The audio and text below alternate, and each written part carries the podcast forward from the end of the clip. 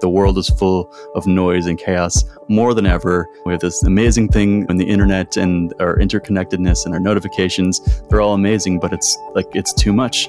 Uh, if you had a club and there was no bouncer and you just let everything in, that's how many of us approach our digital lives, right? Like there's no bouncer at the door. We're reachable. Pings can come when they come, and hopefully they don't come at the wrong time. But there are more and more tools you can use to create that bouncer for yourself so you're not at the will of other people. Welcome to Freedom Matters, where we explore the intersection of technology, productivity, and digital well-being. I'm your host, Georgie Powell, and each episode will be talking to experts in productivity and digital wellness. We'll be sharing their experiences on how to take back control of technology. We hope you leave feeling inspired, so let's get to it. This week, we welcome Jeremy Redleaf, an Emmy Award winning artist, entrepreneur, and the co founder of Cave Day, the world's most focused community. Their research backed method is used by workers and companies in over 40 countries to do better work in less time with fewer distractions. Jeremy speaks and writes about the future of work for sites including Fast Company and Thrive Global.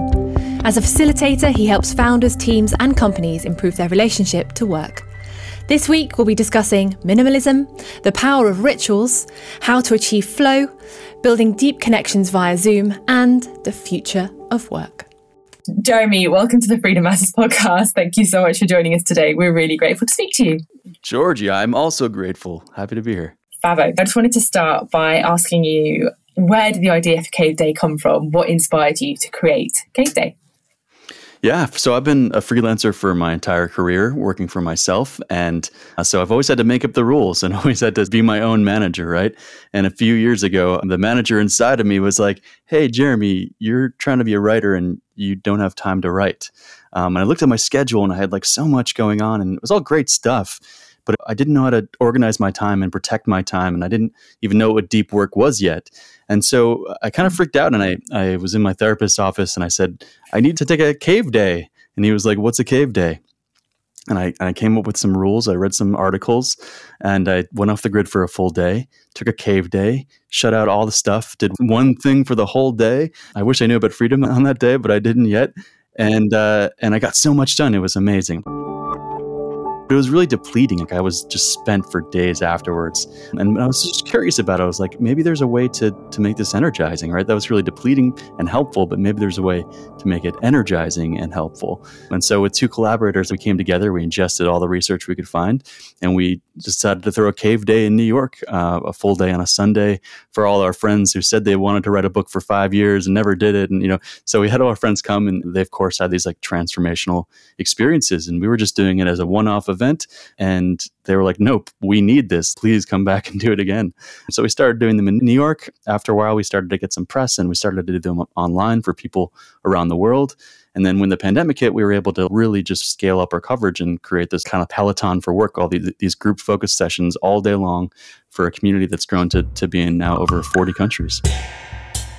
I was interested. When all those people first came together in New York, why were they so productive? How does the act of gathering help us to focus on meaningful work? Well, the first thing we did is we took their phones away. We like had a little uh-huh. locker system, and and we Priya Parker talks a lot about in the art of gathering, like the the power of the intentions of the experience. And so, you know, they were paying for to be in an experience and walking into an experience where no phones are allowed. We're all trying to work on one thing at a time, and there were breaks in between, right? Because the brain can't focus for more than about you know 50, 52 minutes at a time with any sort of regularity. And so we were breaking every hour to energize and, and to connect. And what I think people realized was I'm not alone in this, right? All these other amazing people are also fighting these things too. And the power of a really uh, clear event with really clear rules and people feeling um, connected to each other. And then the power of body mirroring. It's easier to work with focus while around other people that are working. I think all those things sort of came together to make it such a powerful event. So tell me more about the rules. So you mentioned the breaks every hour, sort of 52 minutes, let's start moving. What other rule? No phones. working on one single task. Yeah, so those are the main rules of the cave. So, like phones out of sight. research shows that even having it in sight, even if it's turned off, can reduce your cognitive performance. Closing off in screen notifications, really creating like a cave like environment for yourself.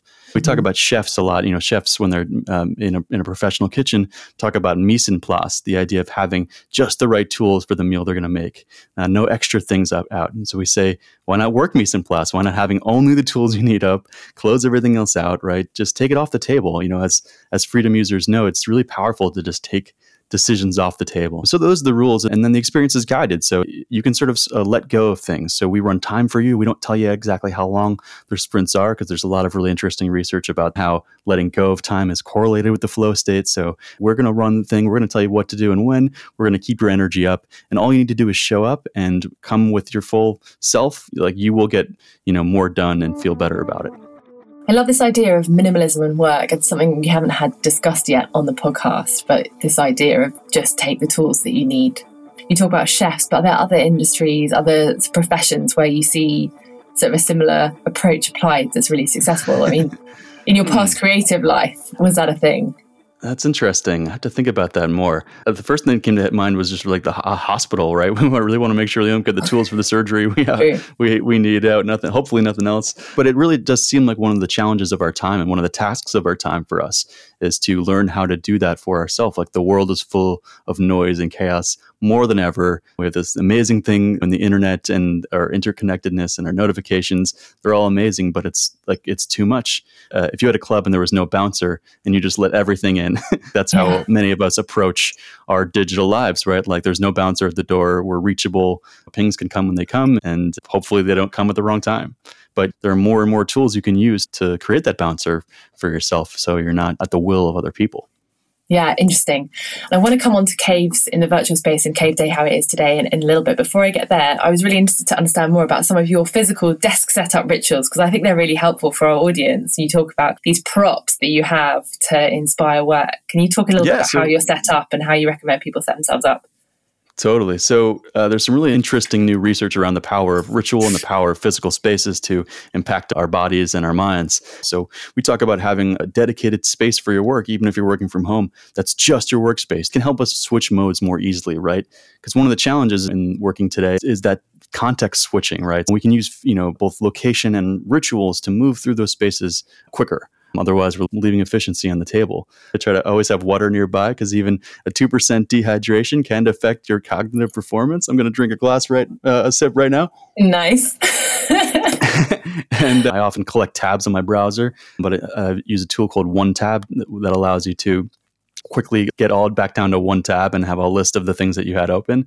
So I'm always looking for things that can quickly move me back into that minimalist space that I want in that question, you said that there's lots of new research about space and work. Is there anything in particular from that research that you wanted to highlight? in the body of research around the flow state, it is an altered space, right? And so we have to treat it with that sort of mystical reverence, and that uh, often means adding in rituals and treating it with a little more of a, I would say, sacredness. Athletes are great inspirations here, right? Mm-hmm. Not only when they're uh, the way they approach their sport, which is I'm going to practice deliberately, I'm going to uh, look at how I did, I'm going to try something new. They have this sort of like beautiful cycle of getting better and better that yeah. we can also apply to how we work. But but if you look at athletes, you'll see so many of them do like you know, ritualized things before they take the free throw, before they go down the ski slopes. And that's not just like a superstition thing. There's actually really interesting research out of Harvard Medical School around the power of ritual, not just to trick our brains like a placebo, but to actually create changes in our bodies. And some people like uh, actually wear a hat, like I have my work hat that I put on and I put it off. And some people, you know, Fred has I, one I too. Yeah, like I, I just sh- realized Fred always has the same hat on. I've got to talk to him about that. Is that is that a freedom hat that Fred has? yeah the, the hat of freedom. Like that's powerful. In the cave, we do claps and, and snaps and just things all together in, in sync. One to sort of sync up, and two to, to move into uh, a, a, new kind of space. So let's talk more about that. Let's talk more about flow and what flow really is.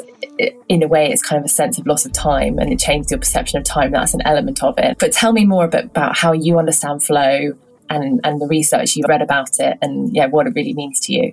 Sure. Yeah, it seems to uh, be mean a lot of different things to different people. So, originally coined by Mihaly Csikszentmihalyi in his seminal book in the 19, 1970s, he was a psychologist and a researcher, and it was the, describing the state where you lose consciousness of yourself. Time starts to do weird things, but you sort of uh, rise to the height of your intelligence. You're able to ride things that are a little challenging, but you're sort of able to rise to the occasion. And, and research shows that we're happier when we're in this state. We also learn better. A lot of amazing uh, things, and everyone has an experience experience with it in some form, in some activity. Some people hit flow when they knit, some people hit flow when they write. It's a mystical thing and we can't force it, right? We can only create the conditions for it. The conditions mm-hmm. start with monotasking. You can't hit flow when you're multitasking. You probably can't hit flow if your nervous system isn't regulated. So we have to take mm-hmm. care of some basic things first before we can even hope to hit it. And then, you know, there's a piece of the critic that's that play. We have to sort of like put the critic aside. That's that self consciousness piece. How do we get into a space where we're not judging ourselves at all? We're just letting it flow out of us us. So that's a again that's a, a, challenging, complex process for every person individually. There are activities you can do to sort of work on it. Steven Kotler has done some really interesting research about how to trigger flow, and you can practice. Morning pages a activity for that because it just gets you into the habit of like of not judging and just sort of writing free form, seeing what comes out, and, and that can be helpful too as you're trying to strengthen the muscles around flow interesting. That comes back to that athlete idea of actually we can train ourselves to be able to get into flow and to be more effective at the way that we work if we're conscious about it. Yeah, for sure. And it's it's fickle. Elizabeth Gilbert talks about like I show up to write and hopefully the muse joins me.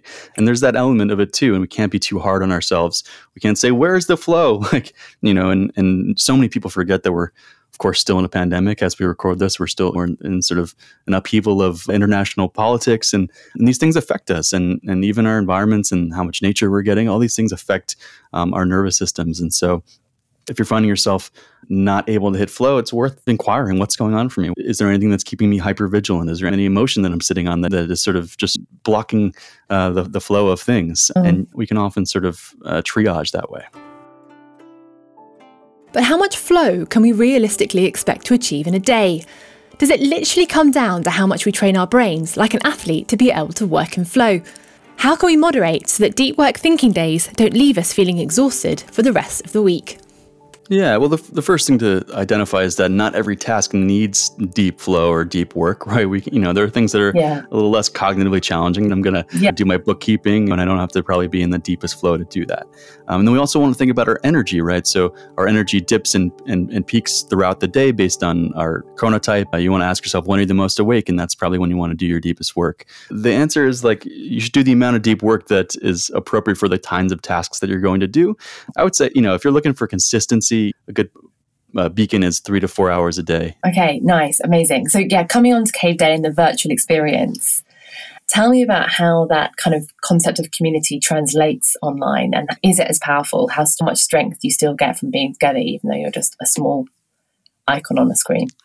Yeah, well, it's a challenge we're trying to face in many different areas, right? Or our meetings as valuable, you know, virtually as in person. And I'm sure over time you've figured out a way to connect over a screen. We've all kind of figured it out because we've had to. So yeah. it is possible. Requires a little bit different facilitation and a little bit more prompting. But there's something, of course, magical about being in person with people that the digital space I think will never reach unless we're into the future and you know some far off virtual reality place. But for now there's something magical about the chemical processes that happen when we're with each other that is probably challenging to replicate.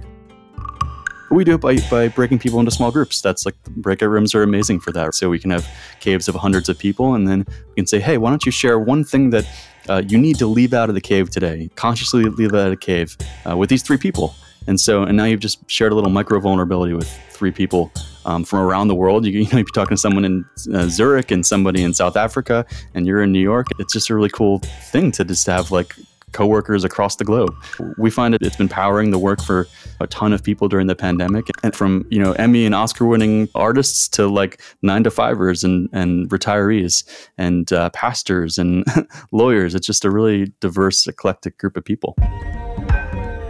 I asked Jeremy to quickly summarize what happens when you join a cave. Sure. Think of it like a group fitness class. So you show up, the instructor is friendly and nice and welcomes you and plays some music and tells you when the class is going to start. Maybe asks you a question or, you know, gives you a warm up thing to do. And then we check in like we're going to get, just like we did before. We want to get really clear on what we're doing. We want to get really clear on the order of operations. And we want to uh, connect connected because people are sort of a hidden value add with productivity. So we're going to take mm-hmm. a moment to get connected. We're going to share in, in, small groups, and then we're going to do a ritual together to move into our, our first deep work sprint. And then we're not going to tell you how long it's going to be. We're going to it's going to be between 35 and 50 minutes.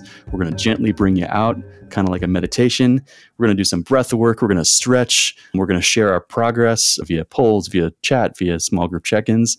Um, and we're just going to keep it fun and interesting and alive like watching a live stream. And when the cave is over we celebrate our wins. It's really important both uh, emotionally and, and research shows to, to really mark our time and really make meaning out of our time and find the small wins. So every sprint of every cave we're finding wins that we can claim for ourselves. And maybe it's just that you stayed the whole time. But yeah. so we, we ended on a high note and then we send you on your way to your, your next one there's been extensive research on the impact of Zoom fatigue and how being on video calls drains us. How are Cave Day managing this element of a virtual co working session? Yeah, so everything is opt in in Cave Day, and including having your camera on. First thing we say is hide your self view, right? Well, part of that fatigue, I believe, is around that self view. So we're like seeing ourselves, yes, catching yourself. Yes. Oh, is that what I look like? Do I look yeah. good today? Did I wear the right shirt, Georgie? Yeah. so hide your self view. That's for every any meeting. That's like our number one tip. And if you need to go camera off, go camera off. You are the manager of your experience, and you should be, you know, asking yourself constantly, "What do I need?" Yeah, I think it in, in general it, it applies more to just like long drawn out meetings where we have to be on camera and, and, we're aware that we're on camera and we got that see that little green light on our screen so yeah. it's less of a thing with the cave because uh, it's like a different relationship to the camera but we're very conscious of the fact that it got a different uh, appetite for for zooming and, and can easily get burned out yeah, nice. And then how do you where do you see this going from here? How do you see it evolving? What's your vision for collaborative work, for focus for work and flow? Where is this all fitting into the future of work? Yeah, well, so in the age of knowledge work, and we define knowledge workers as people that use their brains and their computers to create value, deep work is always going to be the superpower. And until our offices are built for deep work, it's always going to be a challenge to do there um, you know, it seems like we're moving towards a, a, world of hybrid or like a little in person and a little not in person. And so mm-hmm. uh, your your value as a knowledge worker is going to be tied to your ability to do deep work. How good are you at doing it, and how good are you at making the time to do it? So we don't see the need for this going away. We'll certainly see the kinds of people change and the kinds of things they need from a service change. But the age of distraction and the desire for deep focus is not going anywhere. And in a world of hybrid work, each individual worker probably has to work a little bit harder to do that. So I'm bullish on tools like uh, ours to uh, continue to support people in this new normal. I agree entirely. Um, what I'm interested in is, I mean, what proportion of people do you think are starting to work in this new way where they're consciously cutting through the noise to do deep work versus still caught up in the the spirals of productivity in inverted commas and busyness? It's hard to say. We have we've got this little um, micro culture that we've created where everyone knows about deep work and technology blockers and focus and all these things and monotasking. Um, and of course, there's a huge uh, world of people out there who have never heard of any of this stuff. I always have to remind myself, like, oh, right, most people don't know this kind of thing. More people are aware that there's a, there's problems and there's definitely a growing awareness of the boundaries between work and, and life have gotten thinner and thinner and like you know, in many teams that we work with, people feel like they always have to be reachable, and and there's obviously a lot of burnout and overwhelm. So I think most people are aware that something is not right about it or something needs to change, and not yeah. and of course not as aware of paths like ours. Cal Newport is sort of the hero of our space, and he's writes in the New Yorker, and I think hopefully over time that will become more and more mainstream as a concept. It starts with the awareness that like something is not working about this, which I think we're at yeah, a world without email. We had interview with him talking about that, and it was just so obvious. but once Cal points out, and then you're like, yes, no, of course. And actually, at Freedom, we only work using project boards, and it's transformed my life. It's brilliant. It just makes life so much easier. For sure. Yeah. And a lot of people have a really unhealthy relationship to their inbox or whatever box they think is the place where people need them. a lot of the work yeah. we do is helping people really question that. What is urgent? Maybe I can tell people how to reach me in an urgent space so I can, you know, go into the cave so I can go off the grid and actually do what I need to do. When we work with teams, that's where we start like have we ever talked about what it looks like when we're doing deep work and how to escalate when there's an issue? Because we're all just worried about uh, these mystery issues that could come up, but we can actually have a yeah. conscious conversation about this and create a better solution for everybody. So, coming back to you a little bit more, just to wrap up, I'd love to understand more about your career and how did you end up creating a technology company? Sure, yeah. So, I'm a, a, a writer, director, producer. Sometimes I perform. I used to be a, a, voice artist. I was on Sesame Street for a bunch of years. No and, way! That's yeah, amazing. Yeah. I didn't know that. I uh, missed yeah. that in your background. Which character uh, were you? You didn't do the deep research. um, I, I, uh, I did a. I, I was a, a, a character named Gonnigan, who was like a, a little shy fairy that talked like this. He's a friend, friend of Abby Cadabby's. anyway, so I've always um, been in the arts, and because I was in the arts, I always sort of you know had a foot in, in uh, being an entrepreneur and, and, small business owner. And I, I, started a website for the underemployed during the last recession called Odd Job Nation. And I often just try interesting things that start as art for me. Like Cave Day was an artistic expression at first. Like this is just a cool thing for the world and for my friends. And then yeah. it accidentally turned into a business. And that's happened a couple of times. Then there was so much energy around Cave Day as an idea, just sort of I could just see that in people's eyes, like they got it, and they and it felt like the right thing at the right time. So when that happens, I just kind of teach myself things. So like, cool, I guess I should learn all the no code tools out there and like find a developer that can do the harder things. Yeah, nice. And it, I think it does. It you, kind of your eyes do light up because it cracks so many of these unsolved problems of working in a hybrid world. Like, how do we still feel connected? How do we still have community? How do we um, prioritize? How do we hold ourselves accountable? How do we get deep work done? Kind of so many different pieces of it. We can start to uncouple these things from our jobs, right? In the past, we had to rely on our manager for some of this. And sometimes our manager was good at this, and sometimes our manager was not good at this. And sometimes the environment of the work helped our work get better, and sometimes it didn't. So it's sort of a, a, an uncoupling of these things, right? I can work at a regular job, but use all these other tools to enhance my performance um, that are not dependent on this job. I reflected back on an earlier episode we had with Jonathan Garner, who talked about the culture of you. This concept that now company cultures can be augmented with a collection of individual cultures, which we can build whilst working from home. Interactions with our neighbours, barista, other solo workers can all spark creativity, help solve problems, and make our work better. For sure. Yeah. At some point, we said it's like having the water cooler, but not having to actually work with any of the people that you're chatting with at the water cooler.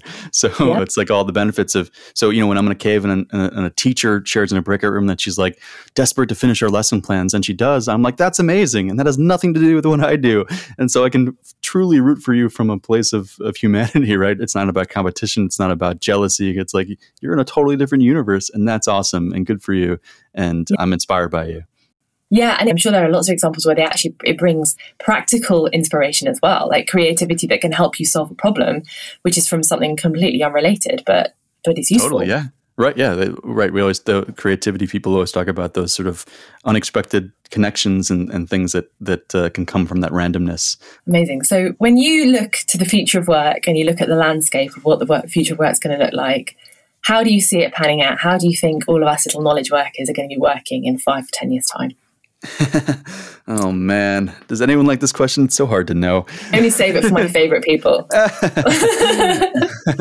um, this pandemic thing is it, it really accelerated a lot of stuff, right?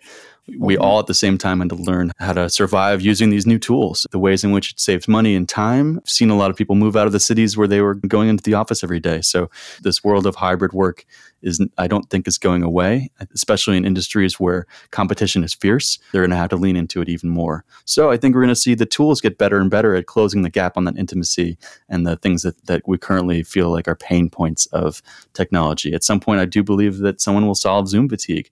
I believe that at some point it will feel human than it does now, right? I feel we've mm-hmm. we've all learned how to like bring the humanity out of it and out of ourselves in it. I've been in plenty of Zooms where that were heartfelt and like tears were shed and I really felt the other person, but it's hard.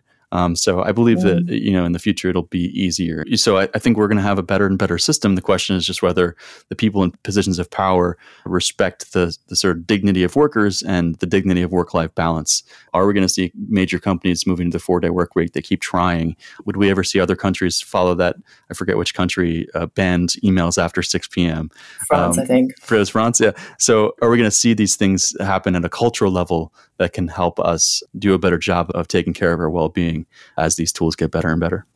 Yeah, amazing. And then just because I think you're a fascinating, inspiring person yourself, where do you get your inspiration from? What do you think feeds you?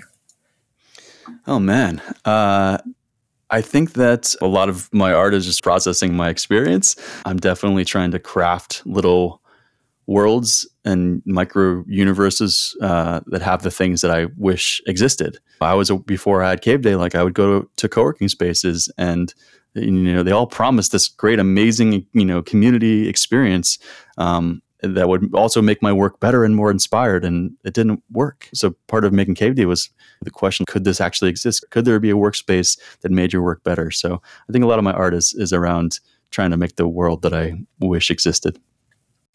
And then finally, there's a question we ask all our guests, which is what does productivity mean to you? The P word. So, uh, which we try not to use it at Cave Day because it's so loaded for so many people. I think, aside from the sort of loaded nature of it, I think for me, it's being effective with the things that matter in a way that makes me feel in, in control of my destiny. let me repeat that. Being, getting the things done that matter in a way that makes me feel in control of my experience yeah. Okay nice. I like that. I like that a lot. Very quick to the point on that one jeremy. You're i can tell do, you're a quick thinker. do people uh, no i'm i'm not. I was my I was my heart was beating. Do people have longer answers sometimes it takes about five minutes to work out what their statement is, and you're straight to like you had take oh, two. Man. So there you go. well, that's that's. I'm going to take that as my win for the day. Jeremy, it's been an absolute pleasure to have you on the podcast today. Thank you so much for joining us. Uh, I've really enjoyed speaking to you. Oh, man, likewise. Thanks for taking the time. And Freedom users, we're on the perks page. So if you want to come check out a month of Cave Day for free, I believe that you can via Freedom. You absolutely can. Yeah, all um, our premium users can indeed experience Cave Day. Thank you for joining us on Freedom Matters. If you like what you hear, then subscribe on your favourite platform. And until next time, we wish you happy, healthy, and productive days.